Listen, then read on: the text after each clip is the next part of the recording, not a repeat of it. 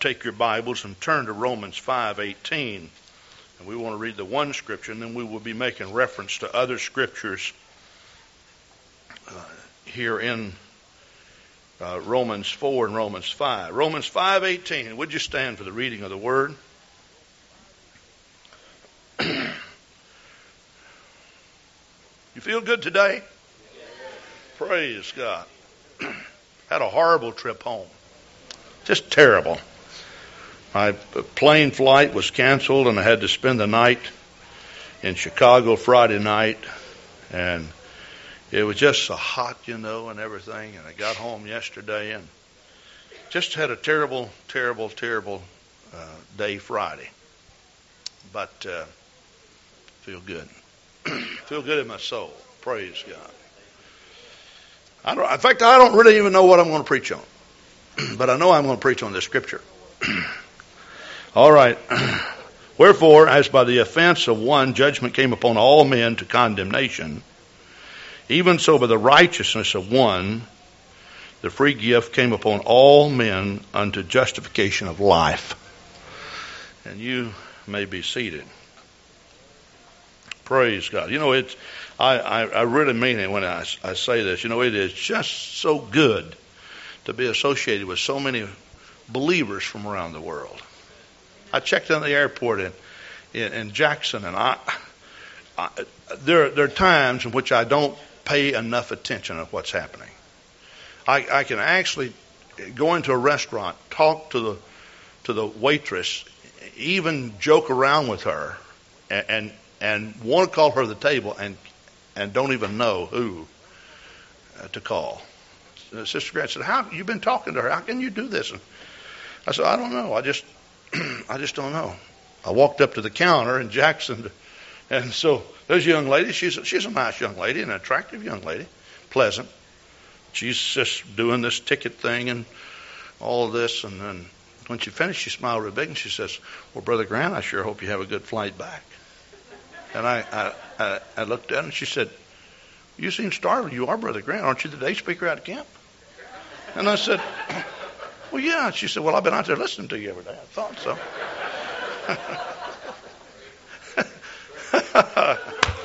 I said, Well, I am so sorry about this. Then she, then she takes my luggage over and puts it down. And the door opens. There's an, an office behind it. And there's a girl and I said, Oh, Brother Grant, how are you? You know. So I asked her, I said, who, who is uh, the young lady? She said, oh, she's been out there too. She told me who, who she was. But uh, I'll tell you what, it is so good to be associated with Bible believers. It, it really is. And you know, God put us all together into this because of His blood. Because of His blood. I want to talk about justification of life. Now, the word justified is found in Romans 4 and 5, and justification is found. Uh, but in this particular scripture, in verse 18, it talks about justification of life. Now, justification, as we normally think of justification, we think of, of a legal or logical reason for uh, th- that's basically what we think about. In other words, uh, my plane flight was was was canceled, and what was taking place at the counter when it was canceled was is there justification for this? In other words, is there legal reason or logical reason? Well, they said it's too hot. The plane won't. We can't get the engines to turn over. You know, sometimes you wonder, you know, if they get them to turn over, if you ought to fly. you know, I said I sat in the airport in, in Phoenix, Sister Grant and I, and they pumped pure oxygen into that jet for two or three hours while we sat there. It was 114 degrees. And, and, and then all of a sudden, oh, yep, she's turning over. They started, and they said, okay, get on board now. Let's go. you know, I didn't know if I wanted to get on board or not. so when we think of, we think of justification, uh, you know, if there isn't proper justification, what happens is that uh, then a person's judgment becomes a matter of question. And, you know, uh, as a parent, you take action. Uh, you, you discipline children, but but but you know full well that that uh, there is a point in which uh, discipline becomes too much. This is what we call abuse. Sometimes it's not abuse, but perhaps it's just too much for the for the situation. Uh, example: Let's say if I if I wanted to kill a sparrow, you know, I, I could probably take my pellet gun and shoot the sparrow, or or you know, I I I, I might be able, you know, to get a hold of some dynamite. And, you know, you, you wouldn't need the Air Force to come out, you know, and bomb to, to, to, to kill the sparrow because there'd be no justification, you know, in that. In other words, you're going you're going way beyond. But now justification in the Scripture actually means something quite different. It really means quite different. It, it simply means that uh, it took the life of the Lord Jesus Christ. Uh, it took His life uh, to justify or to give us reason for existence. Now you may say, you thought, I thought it meant something a little different. Well, coming into play with that is a definition we find in Scripture over and over and over. That is the context of the Scripture. When you read the Scripture, you find this. It, it talks about justification by faith, justification unto life, justification by the blood, justification by grace. And when it talks of this, it means that the Lord made us just as if. So the emphasis is t- placed off of the act uh, and placed on the subject. And that would be you and I, that we are where we are because the Lord made us just as if uh, we had never sinned. Now, it simply means He took our sins away and made us just as if we never sinned. Now, Romans 5, and I will read. Uh, I, I will read uh, a few scriptures uh, in the first part of the chapter. Let's go to uh, verse 10. I have my study Bible here instead of my regular Bible, so I get a little lost in the study Bible when I when I try to speak using it. Uh, it, it is amazing, you know, if you use the same Bible all the time to read and to preach from, how much you remember the very page that, that a scripture is, is found. There are scriptures in, and I, I only know what, what book they're in. But I, in my Bible, I can find them just like that. Sister Grant brought me this Bible. It's a nice Bible. But honestly, I, I feel real clumsy every time I use it. But I wanted to use it this morning just because of some of the notes that are found in it, which I will, will be making reference to. I think they're just so very, very uh, beautiful. Now, let's read uh, Romans 5, verse 9. Much more then being now justified by his blood, we shall be saved from wrath through him. For if when we were enemies, we were reconciled to God by the death of his son, much more, being reconciled, we shall be saved by his life. And not only so, but we also joy in God through our Lord Jesus Christ, by whom we have now received the atonement. Now, I've preached a lot on the blood. I enjoy preaching about the blood. It's been a while since I put together a Bible study in which I just, you know, talked about the blood. I, I don't know of any subject that I would rather talk about than the blood of the Lord Jesus Christ. There's, there's several subjects in the Bible that, that I really like to, to link into uh, almost every message. I like to talk about grace. I like to talk about faith. I like to talk about the blood. I like to talk about the gospel. Usually on Sunday morning, I give a Bible study in which I talk about the gospel. I have like 1,001 ways to preach the gospel. Because I, I am a lot of times preaching the gospel to people who, who really don't have an understanding of what the gospel is. Uh, just just last week, I, I talked about uh, on Sunday morning. I talked about the gospel and and what it takes to be saved. And, and you know, seriously, and I, I made reference to this. There, there are just a lot of churches in which the gospel is not stressed. I mean, you hear the word gospel, but, but you know, you can hear the word gospel and you can hear it all your life and really never know what it means. And, and this is the reason why that I feel that, that, that I must explain the gospel. And, and I was moved on uh, by, I think, the Lord when, when I just sat on a panel with a good number of men when I was in La Crosse at Viterbo College, which is a Catholic college and, and they wanted to bring in ministers from all denominations ask questions when we got in there. The question was asked, what, you, what does it take to be saved? Out of all the preachers there, other than myself, there was only one man that, that gave an answer. You know what most of them said? Well, let's see now. And, and, basically, when they had said a few things, they, they really hadn't said anything. It was like, I, I never really thought of that.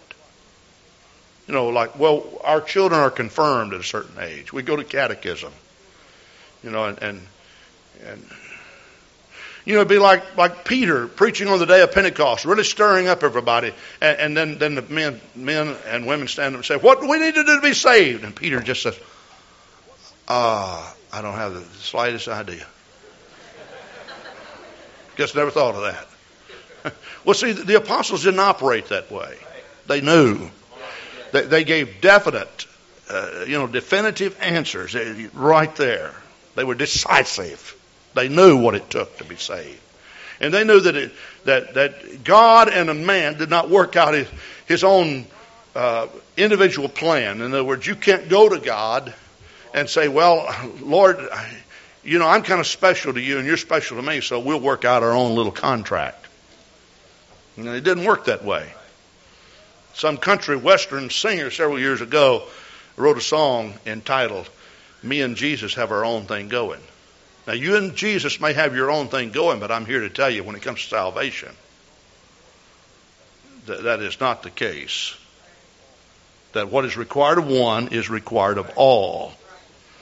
And this is something that's very important. So I want, I want to talk about the blood uh, just for a moment, and then, then we get into justification. That is just the subject of justification. But in, in verse 10, you will notice in Romans 5, the word reconciled is mentioned. We hear a lot about reconciliation. Usually it has to do with a marriage that's been bad.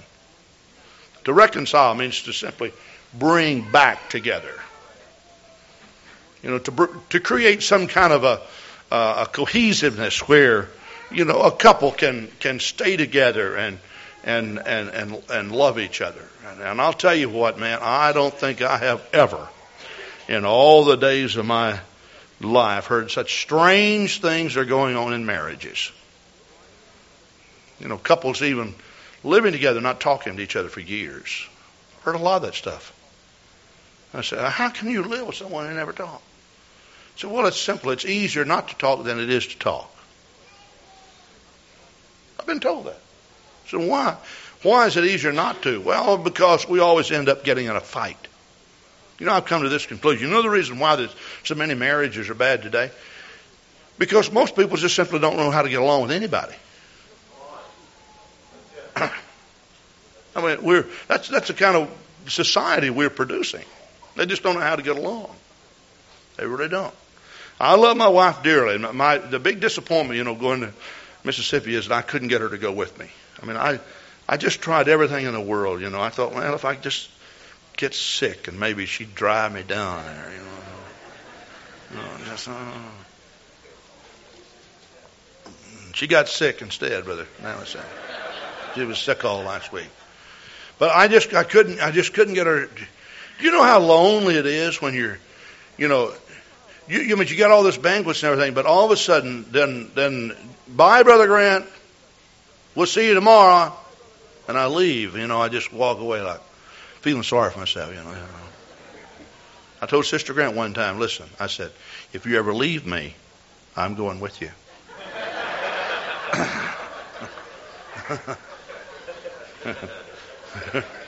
I'm going to go with you.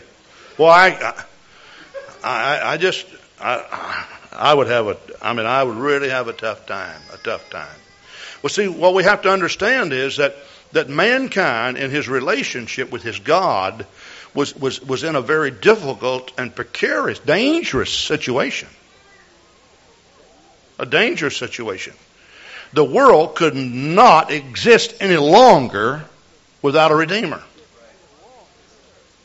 Jesus Christ, when, when the Bible says the fullness of time was come, it's not just making reference to, oh, when the clock ticked down. Jesus Christ came. And, and that, that thought may be incorporated into that, but there's more to it than that. That simply means when all of the conditions of the world had ripened to the point that the judgments of God was to rest upon man, because God could no longer tolerate his iniquity, guess what happened? Jesus Christ came into the world. And he came into the world for one purpose, and that is to bring man back to God, to reconcile him to his God, to create a friendship with his God, to create a partnership. Now, you, you, see, there are certain things about there are certain things about life that, that we need to understand that, that that life, as we know it on this planet Earth now, has incorporated ha, incorporated into life has has been a curse. It came upon Adam and Eve because of their iniquity, and it has been passed from generation to generation. That simply means that all of us live, and, even though the Lord took away the curse of sin, the world has not been fully redeemed. In other words, there's still thorns and thistles, and and, and then then going to the spiritual side, there's still trials and suffering and sorrow. It, it, it's here, um, and and if you will if you will look at, at, at, chapter five, Paul talks about this. If if you will if you will look, uh, let's just start reading chapter 5. Therefore, being justified by faith, we have peace with God through our Lord Jesus Christ, by whom also we have access by faith into his grace, wherein we stand and rejoice in hope of the glory of God. And not only so, but we glory in tribulations. Now, I want to talk about that, glory in tribulations, but I want to go back to, to what I was, what I was uh, originally addressing, and that is this business of reconciliation. You know, we still live in this sin cursed world. But just because you're a Christian does not exempt you from the problems and troubles and trials that, that basically belong to the human race.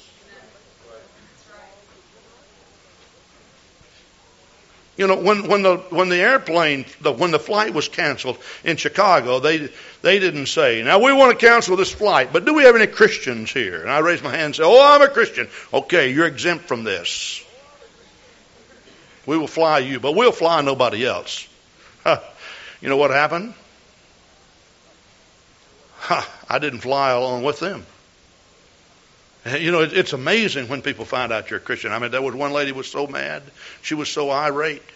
You talking about, I'm telling you, she really got irate. And so they got us to Hilton Hotel nearby, and we had to walk over there. And on the way, I mean, this lady, she was using four letter words. I mean, terrible words. I said, Oh, I can't believe this. And would you believe all of a sudden, now, all the people around her, she never asked this to anyone, she looked at me well, and this is what she said. She said, Do you live in Madison? And I said, Yes. She said, What do you do for a living?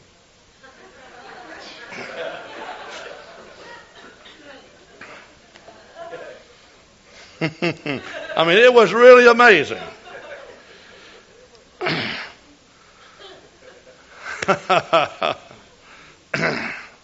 I felt so good and just squaring my shoulder. I said, uh, Miss, I am a pastor of a church. It was just like she wilted. I'm serious with you. So when when she, she checked in her, her hotel and she was up there and you could tell she just oh and I'd checked in ahead. I was in the line ahead of her. I went by. I just kind of patted her on the shoulder and I, I whispered to her and I said, Now don't let all this get the best of you. Don't punish yourself like this. But you can't do anything about it. They gave us a voucher for a nice meal. Just have a nice meal and have a good evening. Well, what else can you do? I mean, you have to look to the different side of this thing. I mean, what can you do? Well, the next morning when I arrived at the gate, of all the people that was, that was there, this lady was over reading a book or a magazine newspaper it was. She had it up like this. And she put that newspaper down and she saw me. And guess what she did? She literally dropped that newspaper and she just waved, you know, like, you know, thanks for the tip, you know. really, it, it, was just amazing. But, but, but you see, we, we all have our troubles. We all have our trials. Now, the Bible says that the Lord Jesus Christ came into the world to reconcile us Now, the word atonement is used in, in, in verse 11. Now, I want to just call your attention to, the, to this word atonement. In the Old Testament, the word atonement appears some 50, 52 times, I think. Now, you may check it out and I may be wrong because it's been 52 years since I looked that up. Not quite. it's been a long, long time. But as well as I remember, it, it, it appears about in, in the 50s. That many times in the Old Testament. The word atonement literally means to cover. It's first found back, all the way back in Genesis 6. And, and it, it, it, what it's doing there, it's making reference to the building of the ark. It says, pitch the tent within and pitch the tent without. In other words, seal it, cover it, atone it. Later on, that same thought was incorporated into uh, the life of an individual who had sinned. And of course, all have sinned and come short of the glory of God. So when God looked down upon man because of his iniquity, they took the blood of animals, and the Bible says this blood atoned or it covered their sin. So when the Lord looked at a man, if a sacrifice had been had been given on the behalf of the individual or on the behalf of the nation of Israel, which they had national sacrifices as well, then when God looked upon them, they were covered. Now, to my knowledge, this is the only place in the New Testament this word appears atonement. And, and it is really taken from a Greek word, the same Greek word that reconciliation is taken from, or reconcile is taken from in verse 10. And here it does not mean atonement like the Old Testament atonement. The truth of the matter is, and I don't want to, I don't want to scare anybody half to death, and we have any, any highly educated religious philosophers or theologians here. I, just want you to listen to me before you pass judgment. The New Testament does not teach atonement. It is not a doctrine in the New Testament. And the reason why it isn't a doctrine in the New Testament because there's something more beautiful than atonement found in the New Testament. And see, Paul explains this in the book of Hebrews. He said it is impossible for the blood of bulls and goats and etc. to take away the sin of man. In other words, man's sin was covered, and it was covered by the blood collected from sacrifices. But there came a day when the fullness of time was come that, that God looked down upon the human race and said, uh, I'm going to have to do something because of their iniquity. And when Jesus Christ came into the world, He shed His blood not to cover, not to atone, but to take away. See, the blood of bulls and goats could not take it away, but the blood of the Lord Jesus Christ took our sins away. And, and this is what John the Baptist says Behold, the Lamb of God that taketh away the sin of the world. Now, you'll, you'll, you'll hear preaching about atonement, and you'll, you'll hear songs about atonement. When you, when you hear that word, it is basically used to explain exactly what I'm explaining here. That Jesus Christ took our sins away. But in the purest uh, of the context, uh, uh, there's something more beautiful than atonement in the New Testament, and that is the removal of sin. And, and God justified us. Whoop, I'm tearing everything up. I didn't know that thing was so little. Can you hear that? Oh. Boy, this electronic stuff. but but but the Lord justified us, made us just as if we had never sinned. Now the reason when I when I, I, I speak of justification by life, justification of life is, is sometimes we think that we were justified when we gave our heart and our life to the Lord. In other words, it's, it's kind of a one shot thing. That's not really true. Justification of life means a constant, continual, occurring act. It takes place as we walk with God on a daily basis, and as we lean upon Him and depend upon Him, and as His blood is constantly applied to our life. Now, I talked about the gospel. The gospel is explained in 1 Corinthians 15. There's no better, no better place I, I can find in the scripture in which, which it is explained. Uh, 1 Corinthians 15.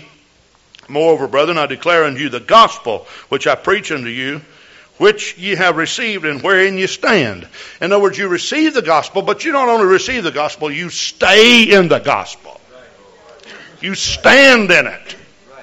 And I think that's, that's so beautiful because we talk about, oh, well, I received the gospel. And the mindset of a lot of people is that I received the gospel. In other words, what I need to do is to be, uh, I need to repent of my sins, be baptized in Jesus' name, be filled with the Holy Ghost. And, and do you need to do that? Oh, yes. But see, that's not the end. That's the start. It's called the new birth. While a death does occur, it occurs to the old man of sin. It occurs simply because that, that we have to be born again.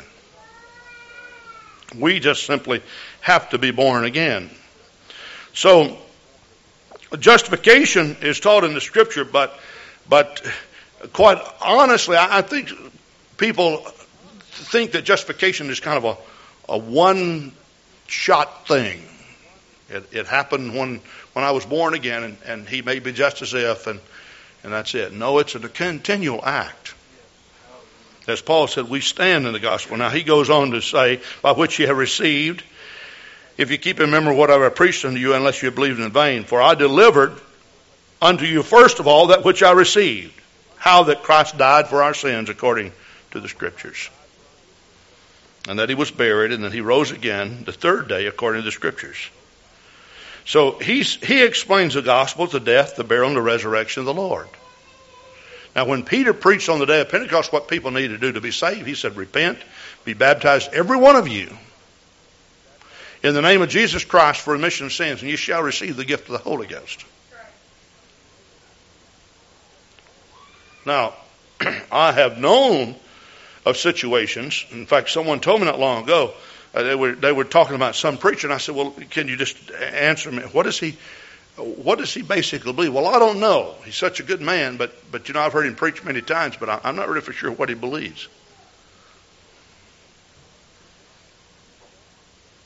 I mean, how can you keep quiet? What it takes for people to be saved? I mean, how can you be quiet about that?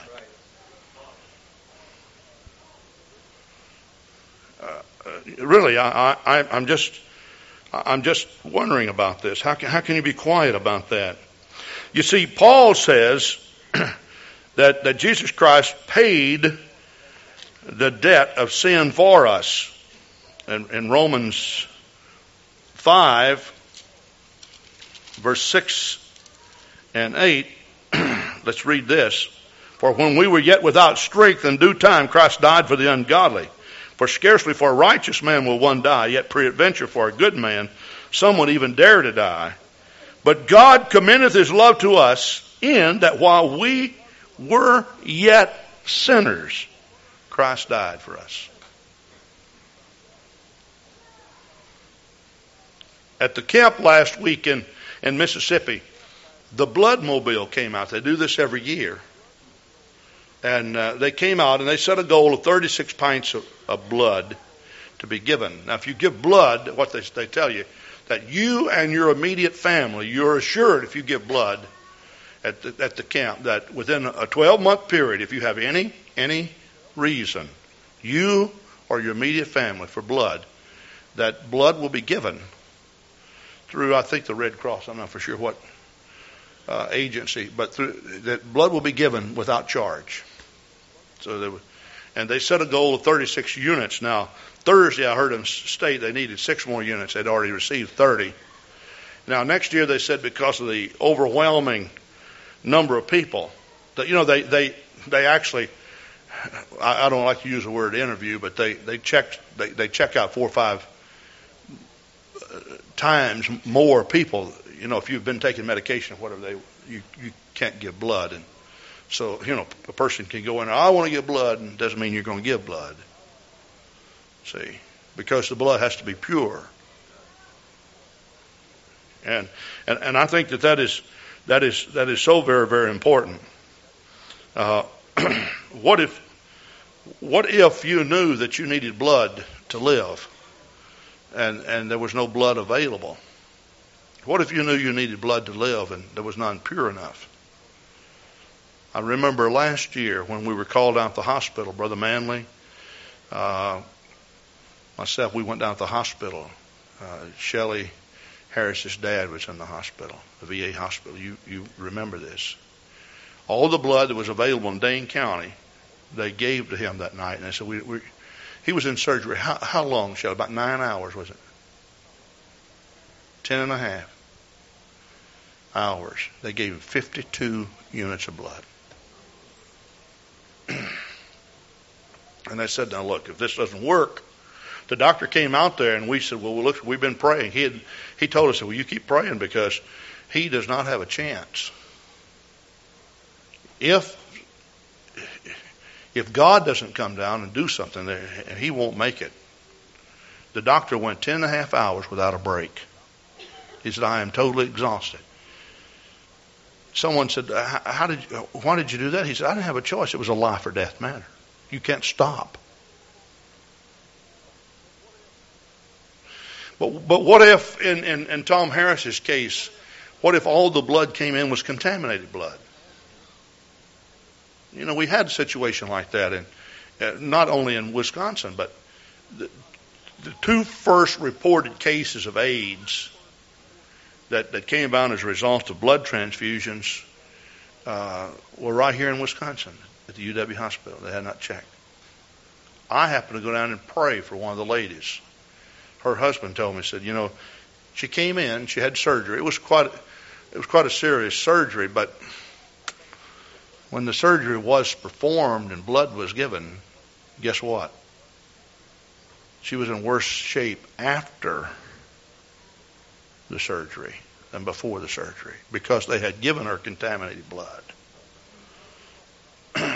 This is what John was talking about when he talked about Jesus Christ being worthy to open and loose the, the seals of the book and, and, and pass judgment upon the human race. John says, I wept because no man was worthy to do this.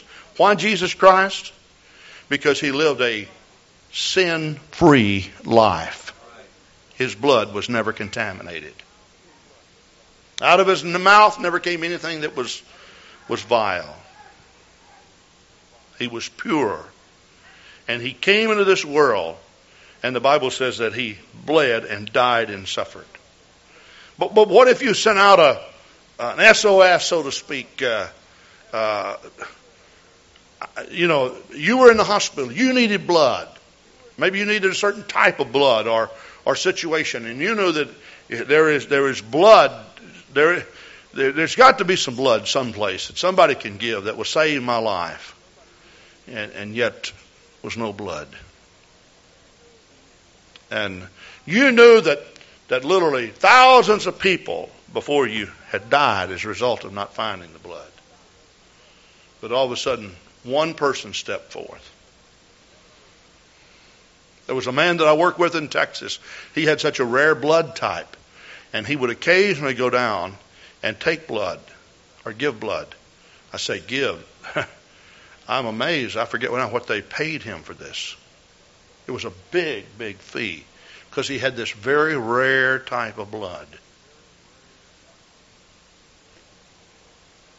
But you see, when Jesus Christ came upon the scene, you know what he did? He said, I will shed blood not just for that person that is making this cry right now, but I will appropriate enough blood not only for him, but for everybody else in the world. And not only will that blood take away the sin of that person, but it will take away the sin of all of them, plus all sins that they commit after.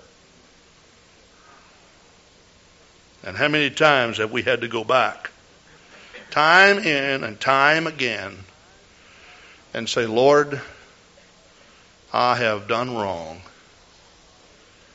and I need to be justified in your presence. Justified in your presence. It's not just a one shot thing that takes place at the altar when you're born again, but over and over and over we have to go back. Now I want to talk about this glorying in tribulation, see.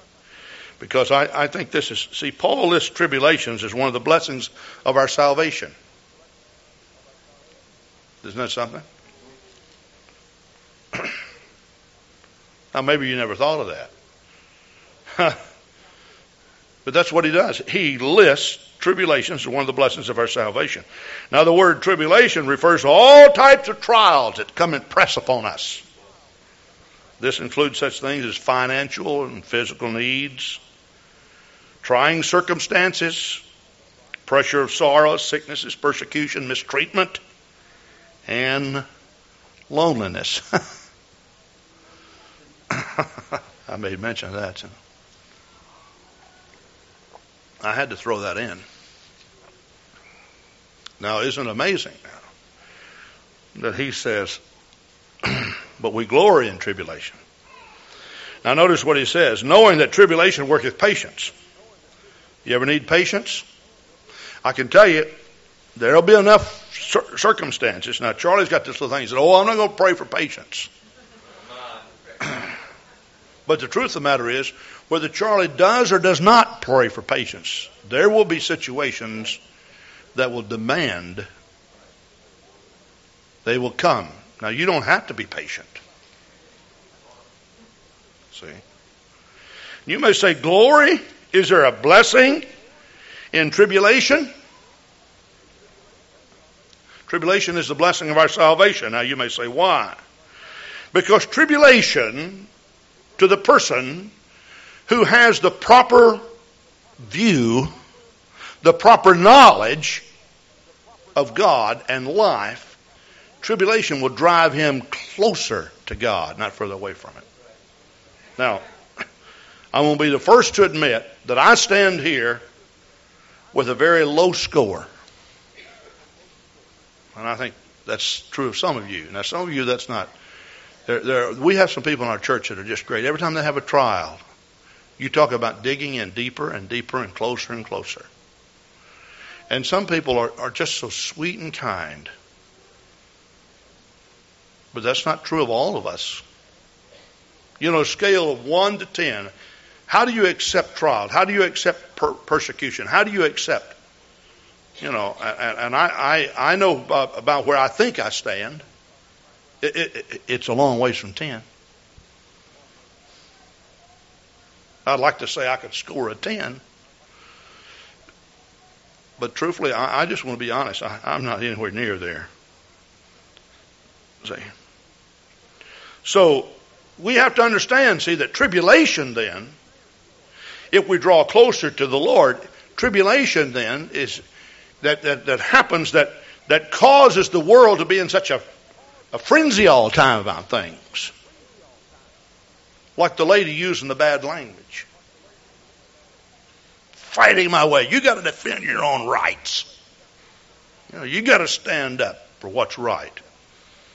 You wait till I write this letter to these people and tell them how how I feel. Well, you know, you know what's going to happen when letters go to this airline telling, you, unless they're written with in a good spirit.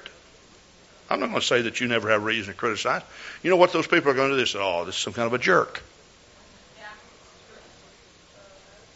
It's like getting an anonymous letter. Somebody asked me. I just got an anonymous letter this past week. It had nothing to do with our operation of our church, but the overall work of the Lord. And sent an anonymous letter. What do you do? I don't read them. Now, someone in Mississippi called my attention to it. I said, I didn't read it. I said, I don't pay any attention. If a person's not bold enough and big enough to tell me what their problem is and tell me who they are and what their gripe is, I'm not going to spend time with them. Now, I get some telephone calls every now and then. People want to, you know, the, the pastor, I, I got a problem. I want you to pass judgment on it. Some, a lot of marital problems. I will not counsel people over the telephone. I will tell them, if you will not give me your name, the only thing that I will counsel with you over the telephone is I will tell you what you must do to be saved. If you call me and you won't tell me your name, that's all right. But the only information you're going to get out of me, I'm going to tell you what you have to do to be saved. Outside that, give me your name.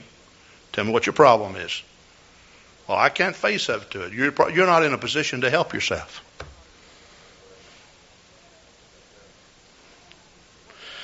You, you, you see, what happens with tribulation, that tribulation, if it drives us closer to God, then tribulation is designed to set us free. Not free of tribulation, but free from the bondage that comes from tribulation. Did you know tribulation can put you in bondage? I mean, you can be sick. And, and, and, and I'm not saying that, that the Lord doesn't heal, but there's a whole lot of us that are sick, and people have prayed for us, including myself, and prayed and prayed and prayed and prayed and prayed. And there are times when I'm having problems with, with arthritis, and I want prayer, but I, I, just, I just hate to even ask. Because people have prayed and prayed and prayed and prayed and prayed. Now, there's, there's, there's a couple of things that I can do. One is I can get down about it. I start blaming God. Say, oh, God never hears my prayers. He doesn't care. Why did this happen to me? Know, you hear this all the time. Why me, O Lord? Why me? And you can you can get into all this line of logic. After a while, you know, you feel like the tribulation is an isolated situation. You feel, oh my, God doesn't love me. God, and you get down about it. And then somebody come along and, and you ask them, how, how you feeling? Oh, did you have to ask?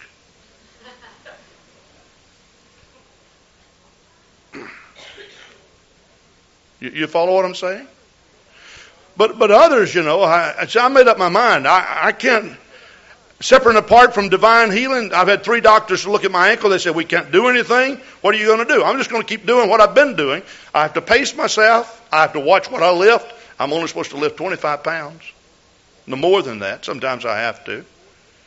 I can lift as much as well. I wouldn't say as much as anyone here, but because we got some mighty strong men here. But I can lift my share and it doesn't hurt. But two or three minutes later, my foot is so sore I can't even walk on it. So, but I've determined, you know, I might as well just be happy about life. You know, this is because you see, when I get to feeling sorry for myself, and I get to feeling like, well, nobody else here has arthritis in their feet like I have in mine.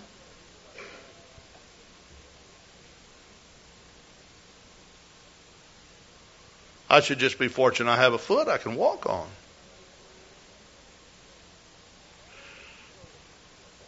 So all of these things come. There's there's there's there's trying circumstances. There's there's pressures of sorrow, sickness, persecution. I even mentioned loneliness. Now, tribulation can set us free of that bondage if we are driven closer to the Lord. Let me explain something. You remember back in the Old Testament, you remember the story of the three Hebrew, Hebrew children? How many of you remember that story? A lot of you here. So, uh, and I know that it's getting late, so I will not go to the, to the story in the Bible, but you check it out. They wanted these three Hebrew children to bow down. You're talking about pressure. They would not bow to the music. They were going to pray to their God. The decree had been been uh, set forth that, that, that they bow down. Now they, they took and bound those three uh, people, they bound them with ropes. And they were, they were standing outside the fire. We're going to cast them in the fiery furnace. So we're going to cast them in. Did you know that they made the fire ten times hotter than what it normally is? Even those, those people who were casting them in the servants that were cast, guess what happened to them? They were killed. Now, it, it, it, stands to reason that if the people that were casting them in were killed, un, unless they were, they pushed them way down where they, when they got started, they couldn't stop. Uh, I, I doubt very seriously that anybody could have got them in a fire like that. But you see, whether they were in the fire or outside of the fire, they were still bound. And the only thing that was affected by the fire was guess what?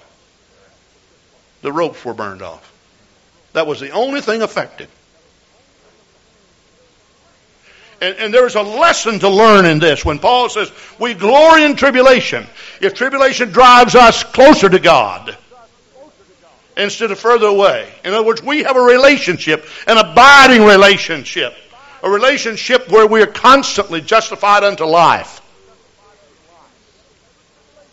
That with every tribulation, with every trouble, with every trial, with every sickness, if we would gravitate toward God and keep the right attitude, the only thing that will be affected by that tribulation is that our ropes will be burned off. The Bible says they didn't even have the smell of smoke on them when they got out of that fire. And not only that, my friend, did not we cast three men bound into the fire? I see four loosed and walking around. And the fourth one looks like the Son of God. Oh, hallelujah, hallelujah, hallelujah, hallelujah. Hallelujah, hallelujah, hallelujah. Praise God, praise God, praise God, praise God. And you see, so this is what Paul's talking about. He said, We glory in tribulation, that one of the benefits of salvation is tribulation. You may say, oh, so it doesn't make any difference whether you give your heart to God or not. It's just that through salvation, because tribulation comes, we draw closer to God. Anything that would seek to destroy your relationship with God, I'll assure you that if you set your face toward the Lord, there will be outstretched arms. That, praise God, praise God. And, and basically, the thing that will be affected will be that God will set you free in tribulation. Now, let me, let me read the story. If you, if you don't believe that freedom comes, listen to this. And not only so, but we glory in tribulation, knowing that tribulation worketh patience. Did you know an impatient person is a miserable creature? You may say, How do you know? Need you ask?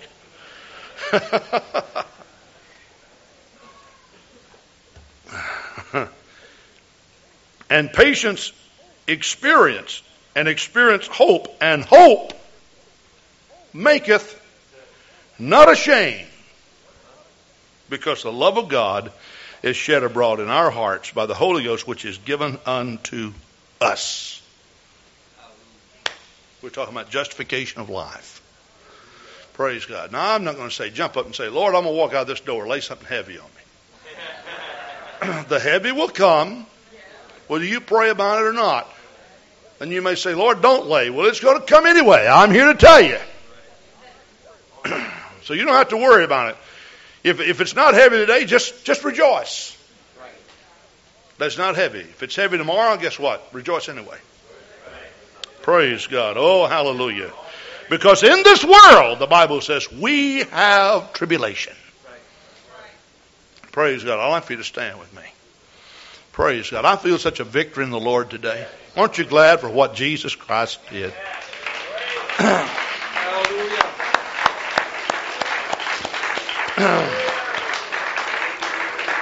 oh, hallelujah, hallelujah, hallelujah. Praise the name of the Lord. Praise the name of the Lord. hallelujah, hallelujah, hallelujah, hallelujah.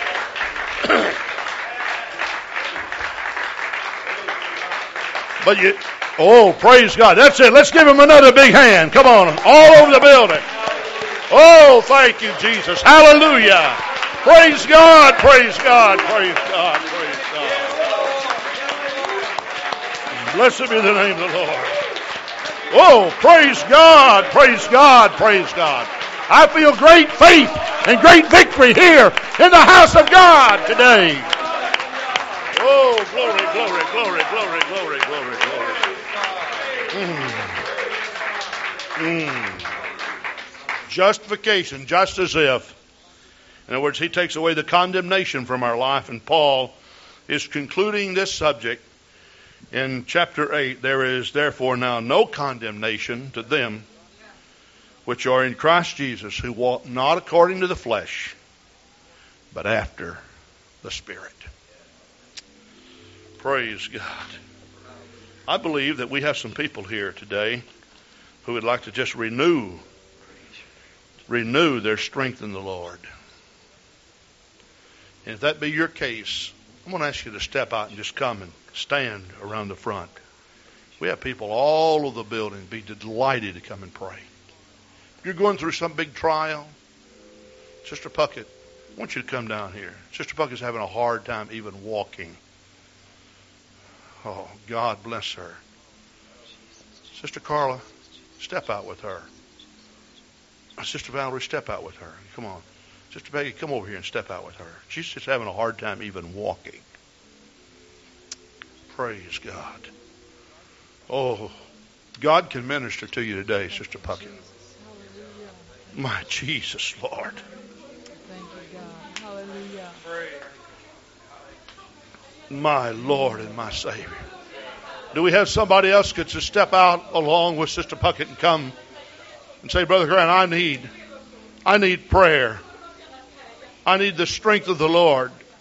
I need to abide continually with His blood. I need justification. Come on, step out right now. Oh, hallelujah. Blessed be the name of the Lord. Oh, praise God. Now, as these people come, I'd like for others to step out and just come with them. That's it. Just step right out. Step out, come and pray with someone. Oh, hallelujah, hallelujah. And then we, we want our ministers and elders to come, and we're going to give them oil, and we want them to go and anoint these people and pray for these people.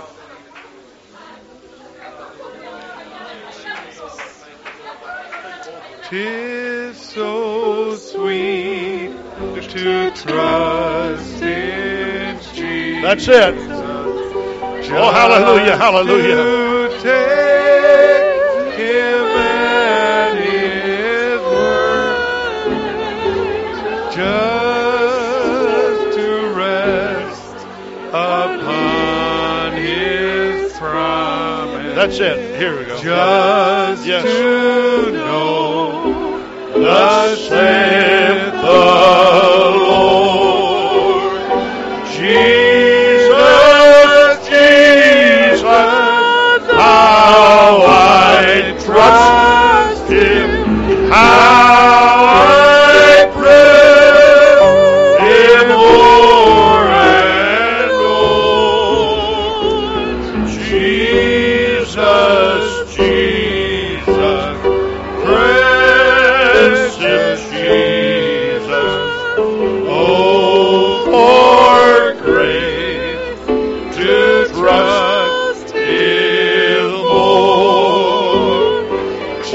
Come on? There's still room for you to come. Come and give your heart to God. If you're heavy laden with sin, Jesus Christ can take that sin away today. He wants to do this.